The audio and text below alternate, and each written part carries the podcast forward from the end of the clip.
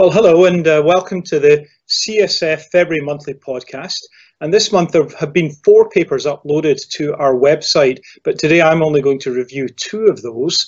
Uh, the first paper is an analysis of cardiovascular safety in people with rheumatoid arthritis receiving baricitinib. This is a paper authored by uh, Peter Taylor, one of my friends and colleagues from the University of Oxford in the United Kingdom. Now, background to this is relatively straightforward, as I'm sure you're aware. So, people with rheumatoid arthritis have an increased risk of cardiovascular disease, uh, for example, heart attack, stroke, and the origins of this are thought to comprise a combination of traditional risk uh, alongside the added risk imposed by inflammation. And for that reason, there's a lot of interest in the impact of therapeutics on the prevalence, the occurrence of cardiovascular events. Now that's complicated because uh, the JAK inhibitors have now been shown to significantly alter cholesterol levels in the early weeks and months of therapy. And that, of course, is a problem because increased cholesterol in its own right is thought to be a cardiovascular risk factor. So there's a lot of interest in both cardiovascular and, for that matter, venous thromboembolic events in patients who are receiving JAK inhibitors. Now, this is a, a study that assessed cardiovascular and venous thromboembolic events from nine clinical studies of baricitinib, all pooled. These included phase two, phase three, and an ongoing long-term extension study, all in this case in people with rheumatoid arthritis.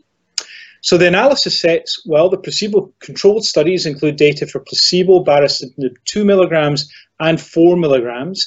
Uh, patients were randomized to placebo or the different baricitinib doses through 24 weeks of treatment or to the end of the placebo-controlled period, varies slightly across studies. And the long-term extension study includes data from four studies in which patients could be randomized to placebo, baricitinib 2 milligrams or 4 milligrams, but also additional data in the longer term extension. Now, for all of the baricitinib patients, data were included who received at least one dose of baricitinib and all of the available data at the time of first baricitinib dose without censoring for rescue or dose change.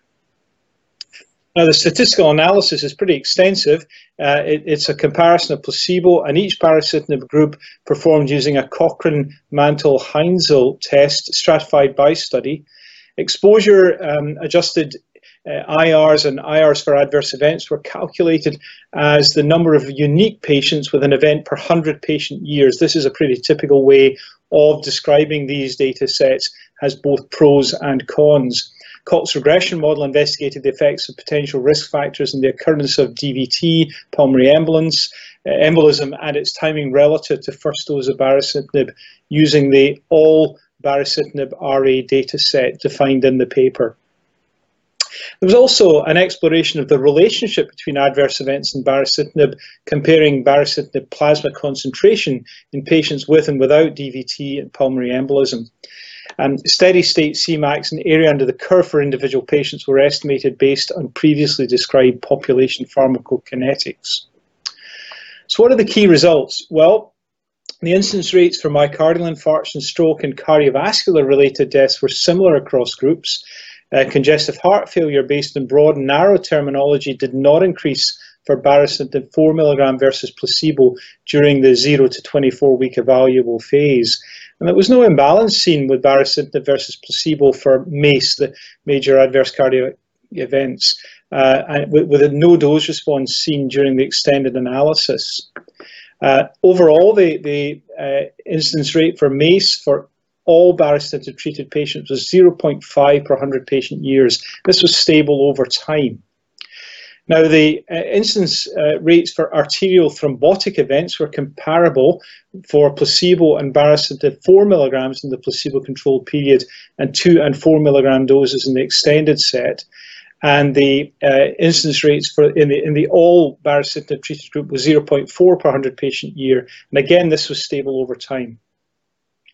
Six out of 997 patients treated with baricitinib 4 milligrams and zero out of 1,070 patients in the placebo group reported venous thromboembolic events. There were no observed baricitinib dose response uh, during extended observation across the studies, and the IRs for DVT and pulmonary embolism did not increase over time. Well, um, what, what do we conclude from all of this? Well, the integrated data set shows no association between exposure to baricitinib and MACE, arterial thrombotic events, or congestive heart failure. And there were six venous thromboembolic events uh, reported for baricitinib 4 milligrams, but not placebo-treated patients in the placebo-controlled study period. And during the longer term evaluation, uh, the IRs were similar between doses. Uh, and this was consistent over time and similar to published rates in RA. I, I, guess this is reassuring at the moment, but I would certainly urge us to continue to be cautious about these data sets. We need now real world evidence. We need to look at what actually happens to the frequency uh, and, prevalence of particularly venous thromboembolic events. And that's particularly pertinent at the moment because the FDA have offered as a warning uh, for another drug that is also a JAK inhibitor, tofacitinib, used at 10 milligrams BID as the potentially driving risk of thromboembolic events particularly. So I think this whole class of drugs requires that we continue to be very vigilant and of course as ever to be data driven. Now, the second paper I want to highlight is the two-year data from the tofacitinib study, ORAL Scan. This was a, a, study investigating tofacitinib radiographic and safety outcomes, and this was tofacitinib used in combination with methotrexate. And the lead author here is Professor Desiree van der Heijde from Leiden, and Desiree really is the, the world expert in understanding radiographic progression in the field. The background here, the efficacy and safety of tofacitinib administered as monotherapy or in combination with methotrexate in people with rheumatoid arthritis has been demonstrated in ORAL Scan and in subsequent long-term extension studies. And this report assessed durability of response, uh, including structural damage progression and safety with tofacitinib through 24 months. And patients were randomized, just to remind you, 4 to 4, 1 to 1 to receive tofacitinib 5 or 10 milligrams BID or placebo advanced to tofacitinib with stable background methotrexate at month three or month six. Um, clinical efficacy assessments included ACR changes, mean change from baseline in DAS28 calculated with ESR, uh, remission by various recognized parameters, DAS28, CDAI, SDAI, Boolean remission, and low disease activity, similarly DAS28, CDAI, SDAI, and mean changes also in HAQ Disability Index. The structural progression component was assessed using mean change from baseline in uh, Van modification of the SHARP score, and the safety assessments included the incidence and severity for all-cause adverse events, clinical laboratory abnormalities, and also vital signs. Now, treatment emergent adverse events, serious adverse events, discontinuations due to adverse events, and laboratory evaluations of interest were assessed according to treatment phase. And be aware that there, there was a safety endpoint adjudication committee uh, which reviewed deaths, cardiovascular events, and malignancy. Now, the statistical analysis here, well, there were several applied, and that's because there are different clinical parameters of interest. Uh, non-responder imputation with no advancement penalty addressed missing ACR responses, remission and LDA. Radiographic scores for month six were imputed by linear extrapolation from baseline and month three. And flare was recorded at a visit if the DAS28 worsened by more than 1.2 from month six, um, or DAS28 was 5.1 at the visit, the score had worsened by more than 0.6 from month six. Um, an estimated mean change from baseline was derived um, as least square means with SEs and 95% confidence intervals, T statistics and p-values comparing tofacitinib and placebo, and rates of non-progression based on radiographic scores were calculated um, with LEP. Okay, well, what are the, the key results? Well, the take homes are as follows. Clinical efficacy was maintained through months 20, 12 to 24 for both doses for all major endpoints. Um, ACR responses, DAS28 remission, LDA, CDAI, SDAI remission, and Boolean based remission.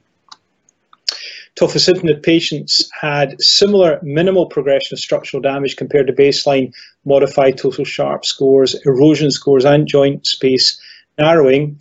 Um, safety events were similar in type and frequency for both tofacitinib doses, consistent with those previously reported. Um, patients advancing from placebo to, to tofacitinib treatment sequences um, achieved similar clinical responses to those who received initial tofacitinib treatment. What do we conclude from this particular paper? Well, patients receiving tofacitinib 5 and 10 milligrams BID plus methotrexate has sustained clinical and radiographic treatment effects through month 12 to 24. Minimal structural progression of damage as well as improvements in disease activity were sustained through 24 weeks of treatment. And the safety profile and tolerability were similar to those previously reported. But of course, uh, we, we have heard from FDA recently and we should be very careful to use tofacitinib within the indicated licensed approved doses and continue to watch out for any further FDA advice in this regard. Well, thanks very much for listening. This has been a CSF Monthly podcast. Don't forget that all of the content discussed in this podcast is available in more detailed format in the publications section at cytokinesignaling.com. It's a, it's a great resource. There's a lot of stuff in there that you'll find really helpful. You'll enjoy it. Personally, I use it all the time and it really is enormously valuable. And please subscribe to the podcast channel. Let us know what you think by reviewing our podcasts. And thanks especially to you for listening. I really do hope that this information is helpful to you in your clinical practice and ultimately to make a difference for our patients. Thanks very much indeed.